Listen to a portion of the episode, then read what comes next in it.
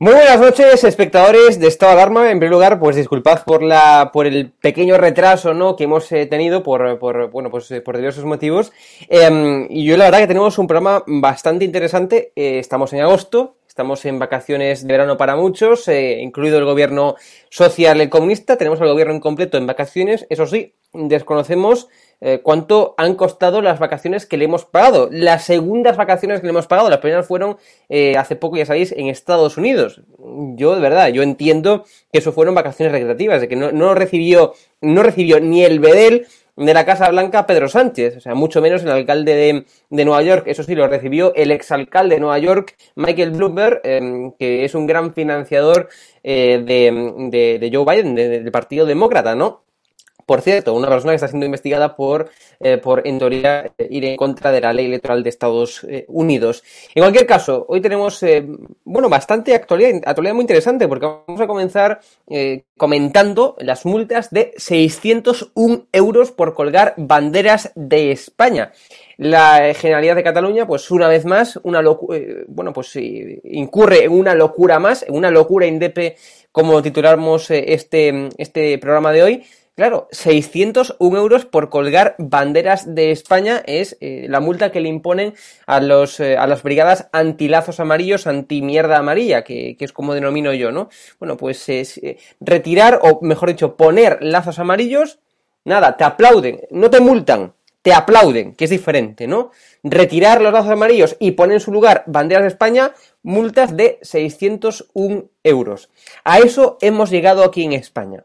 O sea, a esto hemos llegado aquí en España, ¿no? Pero claro, pero como decía otro día en Periodista Digital, ¿qué podemos esperar, no?, de esta gente, de estos independentistas que creen, que algunos de ellos creen que Da Vinci y Cristóbal Colón pues procedían realmente de Cataluña, o que Cervantes escribió realmente el Quijote catalán. ¿Qué podemos esperar de esta gente, no?, que dice estas barbaridades históricas y estas locuras varias, ¿no? O sea, no podemos esperar ni seriedad, ni conocimiento, ni en los casos más extremos un atisbo de inteligencia, claro. O sea, es normal. Luego también, por supuesto, comentaremos, yo creo que una noticia muy interesante, y es el varapalo judicial a Pedro Sánchez, porque el juez admite a trámite la querella de Vox contra Tezanos por malversación, con lo cual, una vez más, tenemos que darle la enhorabuena a Vox, ¿no?, por hacer esta batalla judicial, que también es muy importante, y en este caso, pues, una vez más, pues vuelve a hacer, ¿no?, que el juez admita a trámite, pues en este caso, una querella contra Tezanos por malversación. Poca broma, ¿no? Luego también, pues, vamos a hablar de Podemos, como no podía ser de otra forma, ¿no?, porque Podemos ha triplicado los trabajadores precarios en el partido desde su fundación. Claro, claro, estamos hablando siempre de lo mismo. Un partido que vino a regenerar la política aquí en España, que vino a ser lo más transparente del mundo mundial, que vino a ser el defensor number one de los trabajadores y obreros, y lo que está haciendo es todo lo contrario. Ser el partido, ser el partido más opaco, ¿no? Además, que forma parte del gobierno socialcomunista, y estamos ante el gobierno socialcomunista, del gobierno PSOE Podemos más opaco de la historia democrática de España. Estamos ante un gobierno que genera día sí y día también más y más paro, que combate con propaganda socialcomunista, engañando a todo el mundo de que estamos saliendo de la crisis económica. Mentira cochina, es decir, como comentábamos ya en multitud de ocasiones, estamos viendo que la tasa de paro está enquistada, estamos viendo que los números de ERTE se mantienen por encima de las 330.000 personas todavía, estamos viendo que los autónomos en cese de actividad se mantienen y no se reducen, al contrario, aumentan, estamos viendo que el turismo internacional es inexistente, estamos viendo, por ejemplo, también que el turismo nacional está ligeramente mejor que el internacional, pero la gente, los nacionales, consumimos mucho menos que antes de la pandemia, con lo cual, recuperación económica, ¿dónde? Debe ser en la casa de Irene Montero, debe ser en la casa de Pedro Sánchez y en ese palacio en Lanzarote en el que está pierna suelta descansando mientras, España se va a la mierda, lo digo así de claro, a la mierda, en términos económicos y sociales y sanitarios. Claro, una vez más, también tenemos que hablar, en relación a esto, pues de un nuevo máximo histórico. El precio de luz, una vez más, se dispara este lunes hasta los 106,34 euros el megakilovatio, que creo que es esa la unidad métrica en la que se mide, ¿no? Es decir, es una auténtica locura lo que estamos viendo y lo que estamos permitiendo que en España, pues exista. Hoy me acompaña mi gran amigo y camarada, como nos decimos, Eurico Campano, y tengo que agradecerle en especial su asistencia, porque sabéis que es muy difícil ahora mismo en agosto encontrar personas. Así que, de verdad, tengo que agradecerle a Eurico Campano que esté aquí y además que debute en mi programa, porque hasta ahora nunca había estado, ¿no? Así que tengo que darle las gracias doblemente por debutar y por estar aquí en pleno agosto cuando no he conseguido encontrar prácticamente a nadie. Comenzamos este programa. Bienvenidos.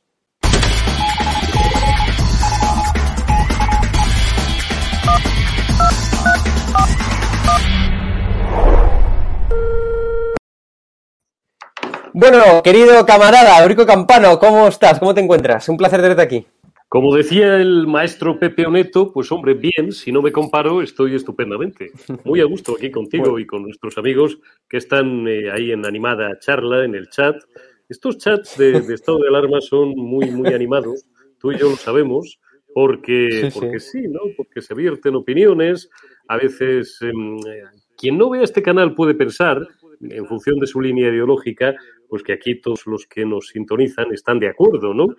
Nada más lejos de la realidad. Aquí se forman unos debates, a veces enconados, y ya solo por esto ya merece la pena el 30% de nuestra presencia aquí. Totalmente. El otro 70% yo te debía un domingo y te deberé muchos más domingos porque tú siempre estás en el termómetro y algunas veces incluso hasta en 2 ocasiones por semana y yo por circunstancias personales, es verdad que el domingo es un día muy malo, ¿no? Y más por la noche, pero no había podido estar contigo, así que te lo debía, camarada Pereira, y a tu disposición. Muchas gracias. Bueno, antes de nada tengo que corregirme porque en la editorial dije megakilovatio, no sé por qué me salió, deben ser los nervios. Kilovatio hora, disculpad, ¿vale? La unidad métrica en este caso es kilovatio hora, con lo cual disculpad por la tontería que dije en la editorial. Pero bueno, cuando hablamos mucho a veces nos equivocamos también, Eurico. No mucho nos equivocamos, o sea, para lo que hablamos nos equivocamos poco, la verdad. pero bueno, a veces también nos equivocamos. Así que disculpad, kilovatio hora, y ahí queda dicho. Bueno, comencemos con el primer tema, Eurico, el primer tema de actualidad, y es multas de 601 euros por colgar banderas de España. Eso sí, cuando colgamos mierda amarilla, lazos amarillos, Eurico, ahí no pasa nada, ahí te aplauden, ¿no? Es decir, si tú sacas un lazo amarillo y pones en su lugar una bandera de España, 601 euros de multa. Yo no sé si vivimos en España o realmente en una simulación, Eurico. O sea, es que me parece increíble.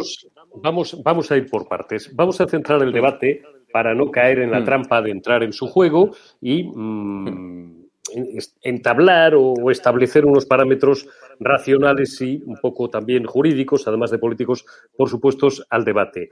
Esta es gentuza, ¿vale? Sí. Para empezar a hablar. Esta es gentuza. Estos son piratas. Estos son delincuentes, en algunos casos convictos y confesos, porque los golpistas, los miserables que en un acto de traición a la patria dieron un golpe de Estado y fueron condenados a unas condenas más leves de lo que deberían haber recaído en ellos por el Tribunal Supremo, son los mismos o son los primos hermanos de los que ahora, pues por poner una bandera de España te quieren multar con 601 euros. La primera noticia es buena, no pueden poner esas multas. La Constitución española establece, y es muy tajante al respecto, que la bandera española tiene que ondear en todos los edificios públicos. Y es al revés, son ellos, en esto como en tantas otras cosas, los delincuentes. Son ellos los que transgreden la ley. Son ellos los que tenían que terminar pagando esas multas, no, con 2 ceros más. Son ellos los que tenían que terminar en el trullo,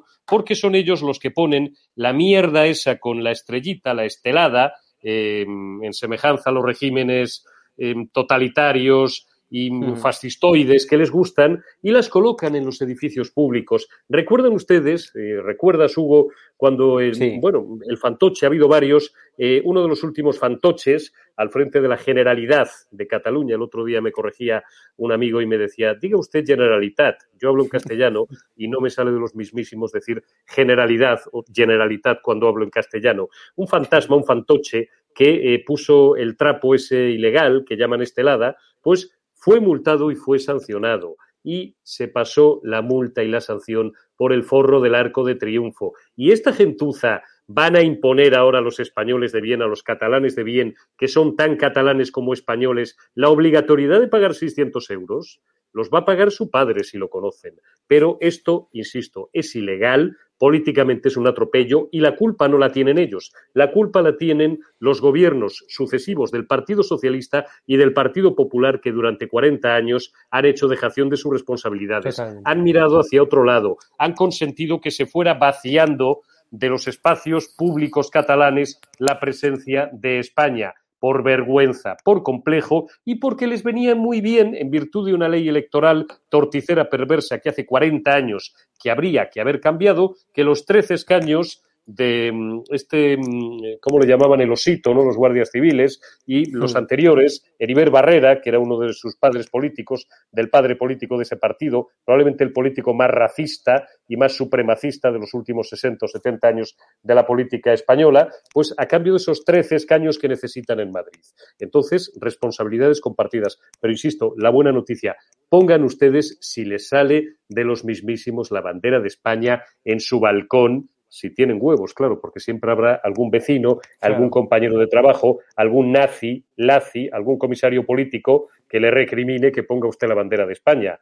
El otro día, ¿no? Y además iba precisamente al Gran Hotel Inglés, a uno de los últimos debates presenciales en el que estaba con Javier Negre a las 10:15, nuestro programa diario, con Andrés Dulanto y llevaba pues una mascarilla con la bandera de España.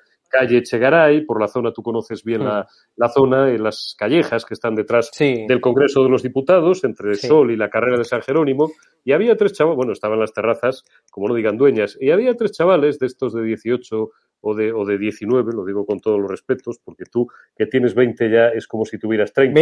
21. Me pusieron cara, y mira que yo la tengo un poco torva, porque vieron la bandera de España. Y uno fue de hecho me dijo, dice, ¿qué pasa? ¿Quieres el Atleti o qué? Digo, ¿y tú qué eres, gilipollas, rumano?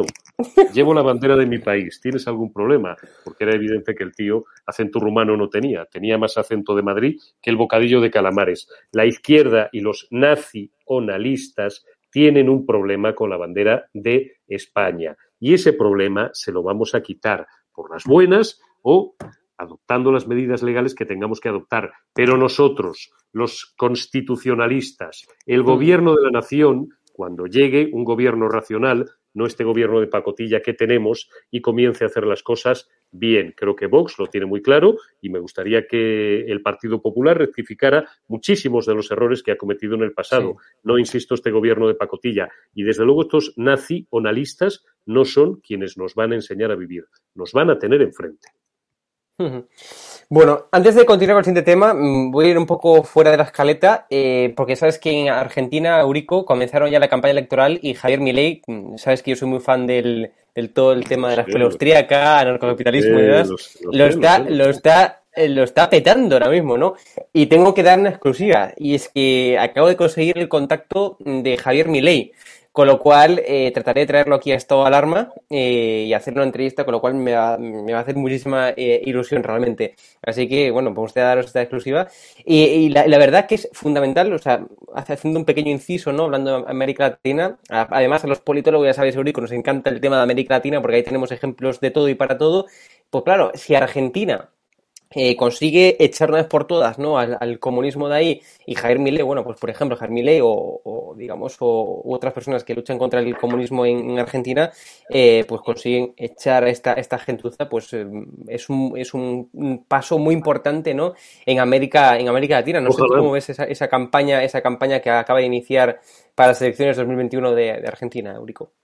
Bueno, yo no soy tan fan como tú, porque lógicamente tú, no por nada, porque tú le has seguido muchísimo más que yo a Milei, ¿no? Pero haciendo una consideración general sobre Argentina, es una auténtica pena. Probablemente es que lo iba a comparar con Italia en algunas cosas, país que, como sabes, conozco bien, pero no sería un buen ejemplo. Mira, los argentinos son probablemente uno de los pueblos más cultos del mundo. Fuera de los tópicos que por determinados personajes frikis, algunos de los cuales han acabado viviendo, y por cierto faraónicamente bien, me refiero a ámbitos deportivos, ya todos sabéis de quién hablo, y algunos otros y tal, ¿no? Hay mucho chiste en España, hay mucha caricatura. El argentino es uno de los pueblos más cultos del mundo. Los argentinos son unos tipos de fiar, son gente con la que yo iría hasta el fin del mundo, y eso hace, si cabe, más desconcertante que luego hayan durante décadas, no, durante, pues mira, casi 2 siglos ya, desde que obtuvieron su independencia, elegido a los políticos más ladrones, más criminales, más sinvergüenzas de todo el orbe, quitando, bueno, pues a los dirigentes, a los dictadores de los países comunistas más sanguinarios, ¿no? Como Hugo Chávez, como Castro, como Mao Zedong, como Pol Pot, como Stalin. Bueno, pues dejando a un lado a esa pléyade de genocidas, la mayor parte de los políticos argentinos, el Dioni de la Pampa, el marido que lo fue muchos años de la que luego le sucedió en el poder, de Cristina Kirchner, el apelativo no era mío, era del gran Federico, que los clavaba siempre. Recordad que tenía un ojo un poquito a la Virulé, y como además tenía una bien acreditada fama de ladrón, pues le bautizó el amigo Federico como el Dioni de la Pampa. Bueno, ¿qué deciros de Carlos Saúl Menem? ¿Qué deciros de Cristina, de Santa Cristina Kirchner, de Santa Cristina de Perón? ¿Qué deciros de tantos y tantos? ¿Qué deciros del peronismo, que ha sido la mayor catástrofe de la historia de Argentina y una de las mayores catástrofes de la historia política, económica y social reciente en el último siglo y medio de todo el orbe? En otros países, y en España se roba, como sabéis, y no dejan de aflorar casos de corrupción, los seres andaluces, casos de corrupción en las comunidades que siguen gobernadas por los socialcomunistas, como Mallorca, como Valencia, casos de corrupción que el Partido Popular los tuvo también a manta de Dios, por supuesto. Luego ya podremos entrar a comparar si unos eran un poco más, otros eran unos millones menos y tal. Pero es que en Argentina, que no son muy sutiles ellos, directamente lo que hacían era que se llevaban el dinero a paletadas. Quiero decir con esto, en grandes contenedores cargaban billetes de dólar, los sacaban en grandes aviones y los depositaban en aquella época, hace 25 años, cuando el secreto bancario en Suiza era otra cosa, no lo que es ahora, porque ya prácticamente Suiza y sin prácticamente ha dejado de ser un paraíso fiscal. Ahora las grandes fortunas se llevan el dinero a Luxemburgo, aunque tengan que pagar un 0,6% de comisión. En Suiza se paga 0, pero Suiza es prácticamente transparente, pero hace 30 años se llevaban el dinero a Suiza y se lo llevaban a paletadas. Durante décadas, estos sinvergüenzas han vaciado el país. Cuando digo vaciado, quiero decirlo en el más estricto sentido de la palabra, con el diccionario de la RAE en la mano. Lo han vaciado y se han visto obligados a 3 defaults, si no me falla la memoria, Hugo, 3 defaults en los últimos 30 o 40 años. A un corralito, de un día para otro se despiertan, te despiertas. Esto que tuvimos en Europa, en Malta, fue una broma hace unos años, y no puedes sacar tus ahorros. La dolarización, por ejemplo, pues fue una de las mayores catástrofes de la historia, como sabe cualquier economista medianamente serio. La inflación argentina, solo comparable a la italiana de los años 70, cuyas causas exceden, supongo, el objeto de este programa, pero un día, pues si tenemos oportunidad y un buen rato, podemos hablar de por qué se genera la inflación, y además si nos traemos a tu amigo y a mi amigo Dani. Aumento de la masa monetaria. La inflación no es subir precios, es aumento de la masa monetaria.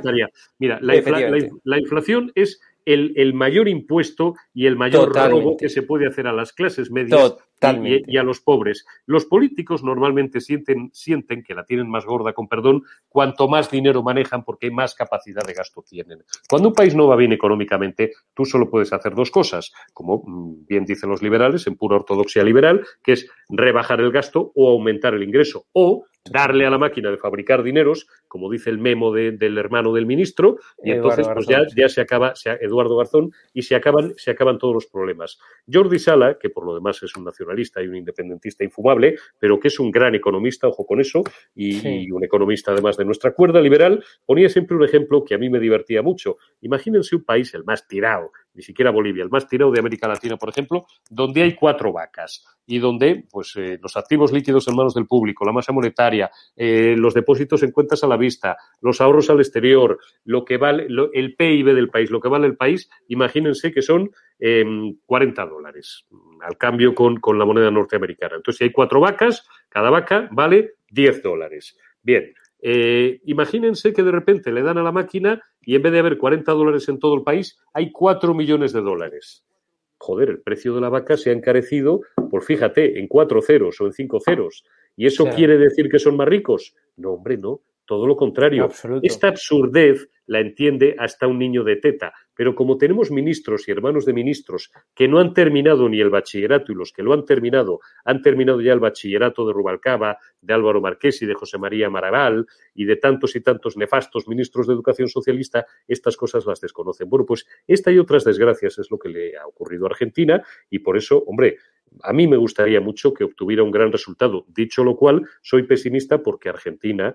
Yo también. Lo vuelvo a repetir, es uno de los países más corruptos del mundo, no solamente porque los políticos han robado medio país y parte del otro medio, uno de los países con mayores recursos naturales de Iberoamérica, probablemente después de Venezuela y de Brasil, ¿no? Unos recursos naturales brutales, un país riquísimo, sino que además es un país corrupto y un país en el que ahora mismo, ya hace muchos años, que no se dan las condiciones para que allí exista un proceso electoral limpio. Por tanto, estaremos totalmente muy atentos. Bueno, vamos a volver a España, Eurico, que a mí ya sabes que me encantan los temas económicos y tal, nos podemos estar aquí 1 o 2 horas de programa, ¿no?, hablando de temas económicos. Varapalo judicial a Pedro Sánchez, el juez ratifica a Vox y acusa de malversación a Tezanos, publica así Periodista Digital, es una captura de Periodista Digital, no me cogía el logotipo arriba. Bueno, una vez enhorabuena a Vox, una vez más.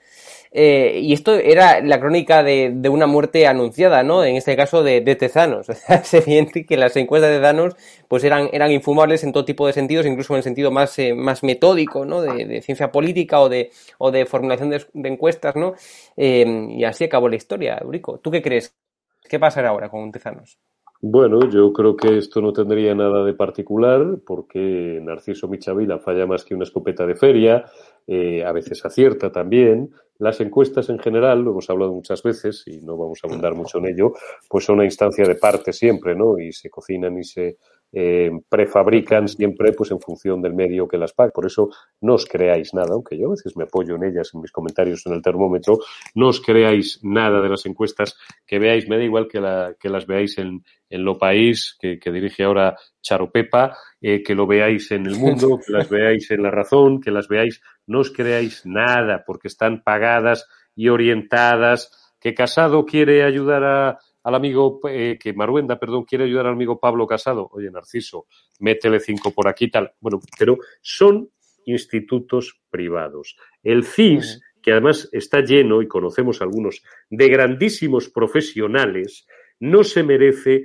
que este fulano lo haya arrastrado por el barro y haya arruinado el prestigio que tenía esa casa y el prestigio que tenía esa institución, solo comparable, por ejemplo, a otra institución prestigiosísima que nunca se ha dejado manipular políticamente, esta no, cuál es el Instituto Nacional de Estadística. Y como el CIS se nutre con dinero público, yo, que soy leguleyo, siempre lo digo, pero no soy jurista y muchísimo menos juez, entiendo que probablemente la iniciativa judicial de Vox pues está muy bien enfocada, porque si se demuestra en la mitad de las cosas que dice Vox en su demanda o en su querella, porque esto puede ser penal, pues sí, Tezanos puede ir para adelante, porque esto se llama malversación de caudales. Iba a decir presunta, no presunta, los delitos no son presuntos. Cada vez que oigáis a un periodista de estos que no han pasado por la facultad o la facultad no ha pasado por ellos, decir presuntos delitos de robo con fuerza, de homicidio involuntario, sabed o que no estudió o que es un imbécil, porque los delitos porque nunca una son querella, lo que es claro, una querella se tiene que asentar. Comisión. La querella se fundamenta, entre otras cosas, en que ahí podría haber habido, por parte del tal Tezanos, que es el amado líder de esa institución, una malversación, porque claro, con dinero de todos los españoles. Y aparte, otra historia, es que esos datos que están cocinados y manipulados, como ya saben hasta los ratones del parque, además se ponen a disposición del Partido Socialista Obrero Español y se le hurtan al Partido Popular, se le hurtan a Vox, se le hurtan a Ciudadanos, se le hurtan a Unión del Pueblo Navarro, se le hurtan a Coalición Canaria y se le... Bueno, Podemos supongo que no se los hurtan, y a los nazi o analistas, pues a lo mejor tampoco, ¿no? Pero, hombre, es una curiosa manera de entender la democracia, la verdad. Vamos a estar muy atentos porque esa querella tiene... Bueno, dependerá del juez. De momento lo ha admitido a trámite, lo cual no quiere decir nada más que eso. Solo quiere decir que, claro, que Tezanos se vaya a sentar en el banquillo, ni siquiera que se vaya ya a abrir un juicio oral, ni siquiera que se vaya a instruir un... Bueno, una instrucción sí se va a hacer, ¿no? Pero habrá que ver qué recorrido y qué viaje lleva esa querella, pero está bien orientada. Además, como todos sabéis, los servicios jurídicos de Vox pues tienen fama de ser técnicamente más que excelentes. Bueno, pues continuamos también con más noticias, porque hoy hemos conocido que Podemos ha triplicado los trabajadores precarios en el partido desde su fundación. Claro, como decía en la editorial, Eurico, venían a ser los mesías, ¿no?, de los obreros, de los trabajadores, y precisamente pues lo que vemos es que hay más trabajadores precarios en Podemos que en múltiples empresas, ¿no?, que ellos tanto critican, empresas capitalistas asquerosas y vomitivas, ¿no?, que ellos critican. Bueno, pues en Podemos hay muchos más precarios que no en esas empresas que a veces critican. Bueno, Podemos, sí, esa es una grave irregularidad o una marranería desde el punto de vista ético y moral, pero es que Podemos, sí, la forma de entender de Podemos de las relaciones laborales abarca muchas más marranerías y muchas más cuestiones que en algunos casos sí han sido abiertamente delictivas. Podemos es el partido político que más denuncias ha tenido, y algunos han ido para adelante porque han recibido condenas en firme por acoso sexual, por ejemplo, por mobbing a trabajadoras. Podemos es el partido que con más arbitrariedad ha utilizado los despidos. Se acaban de cepillar hace 2 o 3 días pues a toda la plana mayor de los expertos informáticos que tenían.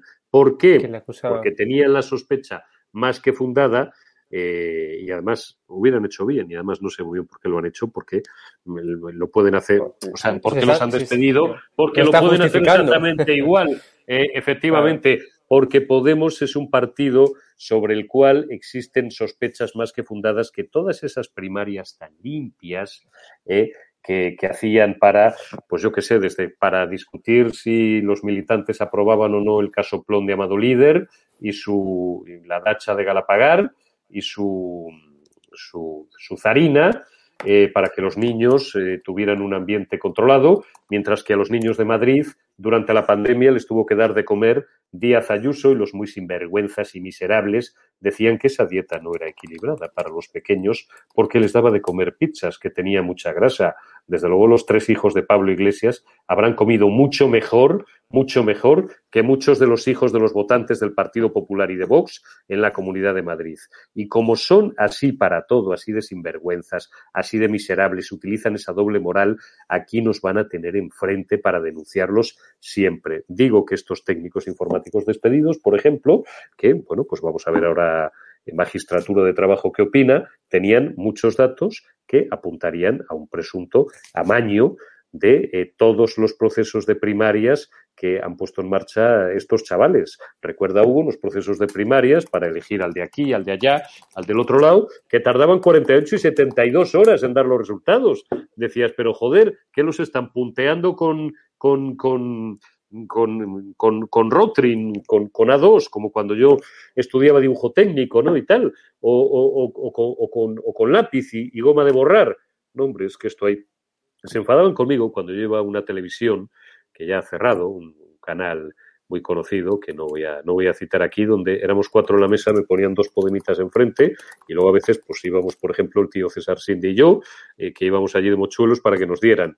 Y yo les decía de todo, les decía, pero si no sois corruptos lo parecéis muchísimo, porque sois el único, somos el partido más libre porque hacemos primarias y las hacemos por internet, que eso no hay un Dios que no manipule. Y, hombre, yo que no soy lego en cuestiones de seguridad informática, pues me duraba 5 minutos la carcajada, digo, y además tardáis 72 horas en dar los resultados. Bueno, pues a todos sus técnicos informáticos se los cepillaron el otro día por, bueno, pues aduciendo excusas peregrinas, que trabajaban poco, que tal, que no sé qué. Vamos a ver si detrás de esos despidos no hay alguna razón más. Y otras muchas arbitrariedades que cometen.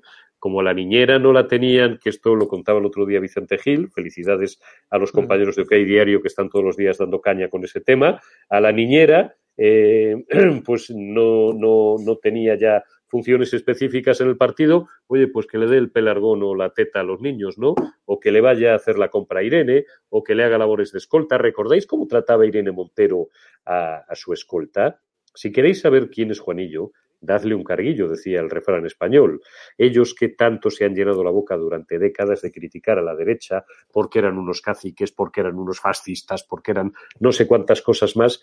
Qué cantidad de conocidos, compañeros y saludados de izquierdas y de extrema izquierdas he tenido yo, a los que les he tapado la boca diciéndole, mirad, los de izquierdas, el mayor problema que tenéis es que cuando seáis mayores queréis ser de derechas. Los de izquierdas, los de derechas han sido siempre unos ladrones y unos asesinos. Digo, ya, claro, precisamente, como si aceptamos vuestro aserto, eso a lo mejor era así, lo llamativo es que vosotros, que predicáis todo lo contrario, la paz, la igualdad, un mundo mejor, que todo sea happy, que todos nos abracemos por la calle y repartamos nuestras pobres pertenencias como los cristianos antiguos de la antigua Roma y vivamos en comunidad y tal, en cuanto pilláis cacho, os lo lleváis crudo todos, pero sin faltar ni uno solo. Pero, coño, totalmente. ¿Dónde está ese romanticismo y esa idea de libertad, de igualdad, de fraternidad y de equidad que tenéis?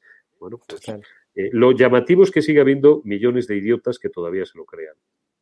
Totalmente. Bueno, vamos a pasar ya a la última cuestión, Eurico, porque hay un nuevo máximo histórico. Esto lo venimos comentando en el termómetro hace varias semanas, ¿no? Vamos a ver mejor la anterior, jefe técnico. Aquí está, nuevo máximo histórico. El precio de la luz se dispara este lunes hasta los 106,74 euros el kilovatio hora. Como decía, venimos ya varias semanas comentando esto. Hoy estoy gilipollas con las unidades métricas. Esa boca, Pereira, que yo tengo 50 años y ya estoy desahuciado, pero tú todavía tienes la oportunidad. Tanto W por ahí me confunde. Pues eso, nuevo máximo histórico en el precio de la luz, Eurico. O sea, esto es increíble. Mientras tanto, el gobierno de vacaciones por ahí y además de una forma altamente opaca, sin conocer cuánto nos ha costado las vacaciones que le estamos pagando entre todos. Pero bueno, es lo que hay, nuevo máximo histórico. Este es el gobierno de la gente, decía, ¿no? Me llegaba el otro día un meme que habréis recibido todos de Mariano Rajoy tomándose una caña y mira que tenía sombras el personaje, ¿no? En fin, y si alguien no lo sabe todavía, pues se lo recuerdo. No soy precisamente uno de los mayores fan yo de Mariano Rajoy, ¿eh? Soy mucho más fan de José María Aznar, por lo menos del Aznar de hasta 2002, de Mariano Rajoy, pues hombre. Y de Casado, Eurico, y de Casado... ¿Qué me dices? Te lo diré cuando gobierne. Yo a los políticos les evalúo cuando tienen responsabilidades de gobierno. Y el problema de Pablo Casado es que todavía no ha gobernado nada, ni ha ganado ninguna elección. Que no se me enfade María Pelayo, ni se me enfade nadie. Esto es así. Cuando gane una elección, porque desde que ha llegado ha ganado Moreno Bonilla, gracias a 395.000 votos de Vox que le han apoyado. En Madrid, Isabel Díaz Ayuso ha barrido, literalmente, ha cogido la escoba del grupo aquel de los 60 tan dicharachero de los veranos y ha barrido a buena parte de la izquierda que quedaba, porque, claro, al final la gente se cae del guindo y la han votado hasta 100.000 potenciales votantes o pertenecientes a la masa de votantes de... ¿Cómo se llamaba el catedrático este? Gabilondo, hombre, el hermano del locutor, Ángel Gabilondo. En Feijóo, en Galicia, Feijóo lleva ya 4 mayorías absolutas. Es decir, Casado es el presidente del partido, pero bueno, vamos a ver si cuando concurra como candidato, pues gana algo y gestiona algo y podemos empezar a evaluarle. Aznar, cuando llegó a presidente en el 96, ya venía de ser, por cierto, un brillantísimo presidente de la Junta de Castilla y León, que lo primero que hizo era todos los sinvergüenzas de los socialistas que mandaban hasta entonces, mi paisano Demetrio Madrid y un tal Constantino Nalda, quitarles las visas oros, porque aquello era la cueva de Alí Babá.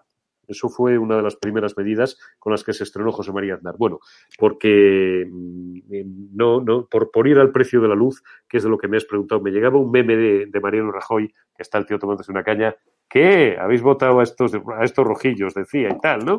Y que siga subiendo la luz sigue siendo culpa mía, ¿no? Como diciendo que os fastidien. Se ven muy bien los toros desde la barrera, pero bajar el precio de la luz es complicado. ¿Por qué? Mira, por muchas razones. A, porque el 66% del recibo son impuestos.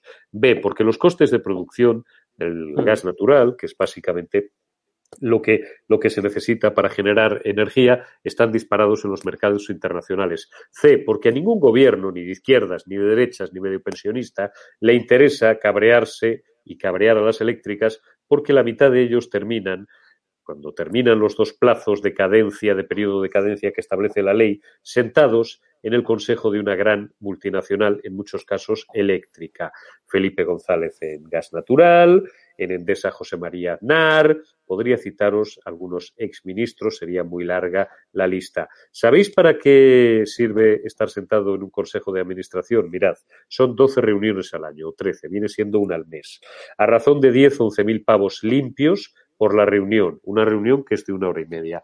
Da igual que no tengas ni puta idea de energía, ni de petróleo, ni de tal. A ti te preparan los técnicos, que para eso están, gente muy brillante, ingenieros industriales, economistas, expertos en jurisprudencia y en legislación energética y tal, un cartapacho de 3 pares de narices, te lo hacen llegar 3 días antes. Hombre, si eres un tío serio, Urdangarín, por ejemplo, ni se lo leía al hombre, ¿no? Y llegaba allí y tal, y estaba ya pensando en lo que iba a maquinar con el socio, ¿no?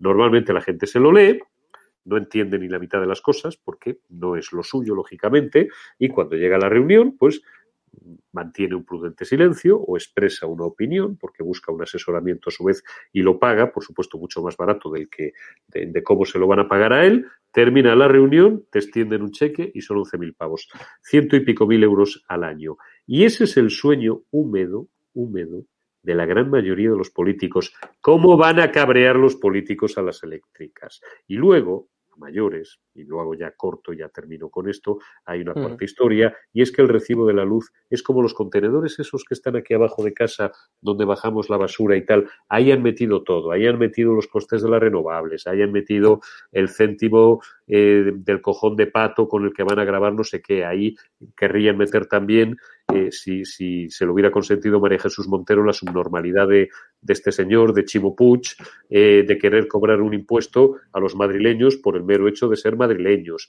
Ahí lo metían todo. Resultado final, aparte de una forma ilegal, te graban con un 4,86% todos los conceptos, potencia contratada, la luz que de forma efectiva es consumida y tal, 4,86% el resultado. Y sobre ese resultado te calzaban un 21% de IVA. La Ley General Tributaria, me lo habéis escuchado alguna vez, y esto es así. Y estos idiotas, la mitad no han estudiado absolutamente. Joder, hoy parezco Centeno. Te tengo que pedir disculpas, Roberto, te tengo que pedir disculpas, Hugo, porque hoy es que vengo motivado. Y además, como no es mi programa, me estoy tomando la libertad de hablar con toda libertad, como hablo siempre en este canal. Estos imbéciles y letrados no han estudiado ni un solo artículo del Código Civil o del Código Penal, salvo el que les aplicaron a ellos, y no saben que es perfectamente ilegal aplicar un impuesto sobre una base a la que ya se ha aplicado otro impuesto con anterioridad. Y esto lo han ignorado los gobiernos del Partido Socialista y los gobiernos del Partido Popular. ¿Sabéis lo que les ha importado? Esto, porque al final el que se jode y el que paga es el consumidor. Totalmente. Y eso es lo que hay. Me gustaría contar otra cosa, pero es que esto es lo que hay. Quedó genial. Eurico, ha sido un placer enorme, de verdad, me lo he pasado muy bien contigo. Además, oye, hemos aprendido muchísimo. Me lo he pasado como un enano. Pues estás en tu salsa, Eurico. Pues o sea, sí, un programa solo para ti. Porque como hoy estás tú en la torre de control, pues entonces, pues oye, además totalmente. venía locuaz y bueno, pues espero no haber castigado mucho. Hoy espero que no me echen la bronca, porque cuando estoy de moderador tienen razón nuestros amigos en que hablo demasiado, pero como hoy estaba... Claro, hoy tenías que hablar, era tu día. Era tu día. Tenía que hablar, hoy era mi día. Hoy era tu día, Eurico. O sea, un programa para ti solo, como con tertulio y sin nadie más. Vamos, o sea, hoy estás en tu salsa, Eurico. Espero haber estado a la altura de los espectadores y amigos de Estado de Alarma, que es... Hoy se ha juntado... Me motiva a levantarme todas las mañanas, que lo sepáis. Se ha juntado en esta alarma aquí el dúo Pepero, tú y yo, Eurico, como dice la audiencia. Está toda la audiencia aquí. Y muy relajado, nos dice por aquí un amigo. Totalmente. Grande Eurico, gracias, León de Judá. Las puertas giratorias, claro, las puertas giratorias, efectivamente. Eso es así, pero bueno. Oye, el domingo que viene o dentro de 2 o cuando quieras, corres un riesgo, Hugo, y es que me tome yo la libertad y todos los domingos a las 10:10 de la noche me ponga aquí un refresco, porque todo el mundo sabe que no vivo, y oye, pues esté aquí de contraparte. Pero nos lo pasamos bien, ¿o no? Tú estás más que invitado aquí a este programa, Eurico. Nos lo pasamos muy Pasa bien. Que luego me lo consumes todo, pero bueno, da igual. Lo malo es cuando haya otro invitado, que ahí sí que va a haber un poco de problema.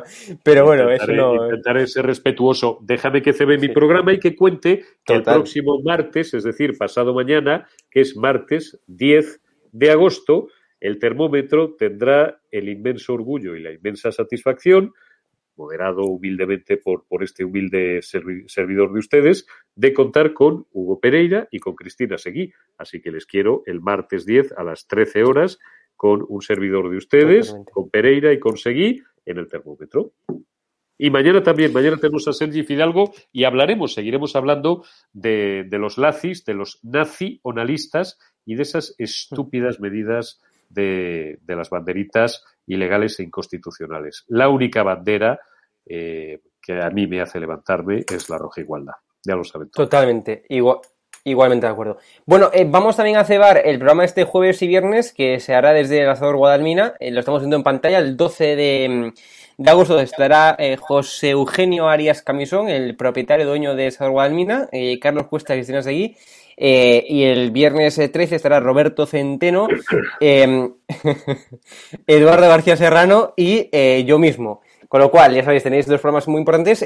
¿Cómo podéis ir a ese programa? Bueno, tenéis que llamar al 952-883-003. Lo estáis viendo ahí en pantalla, abajo a la izquierda. 952-883-003 o enviando un correo a info@edatv.com para algún tipo de pregunta, sugerencia, etcétera. Con lo cual, ya sabéis, invitados de lujo. Faltas tú ahí, Eurico. Sí, no sé por qué. Bueno, te digo una cosa. Me viene relativamente regular, tirando a mal, el desplazarme el 12 y el 13 a Guadalmina, porque yo soy más de Sotogrande además que de Marbella, pero bueno, aquí no me voy a meter con Marbella, que es un sitio maravilloso y que además es la patria chica de Javier Negre y que es un sitio además fabuloso para pasar unos días, y el Asador Guadalmina es un pedazo de asador, el cual conozco desde hace muchos años, es un pedazo de asador, pero bueno, oye, si Negre me hace una oferta que no pueda rechazar, pues a lo mejor cancelo un par de compromisos que tengo entre el 11 no, porque tengo todavía, y el 12 por la mañana tengo termómetro, pero el 13 que es viernes, con lo supersticioso que yo soy, no sé si me metería yo en carretera. Me tendría que incentivar mucho Negre. Ya le voy a comer la oreja, a ver. Totalmente. Eurico, un abrazo enorme, camarada. Nos vemos. Un abrazo, en serio. Un abrazo a todos. Cuidaos mucho. Hasta luego. Un abrazo. Y nos despedimos. Muchas gracias por estar ahí un domingo más, a pesar de estar en pleno agosto.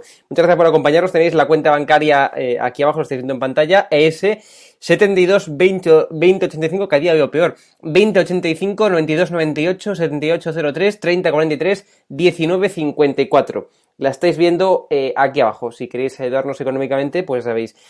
También entrad en edatv.com, la plataforma. Tenéis 2 posibilidades para poder ayudarnos, donación, o también tenéis la posibilidad de haceros miembros plata u oro, y por lo tanto pues pagar una mensualidad, una semestralidad, una anualidad y ayudarnos económicamente de esa forma también. Muchas gracias por vernos. Nos despedimos y nos vemos el domingo que viene aquí en Serra Noticia. Un fuerte abrazo a todos. Chao.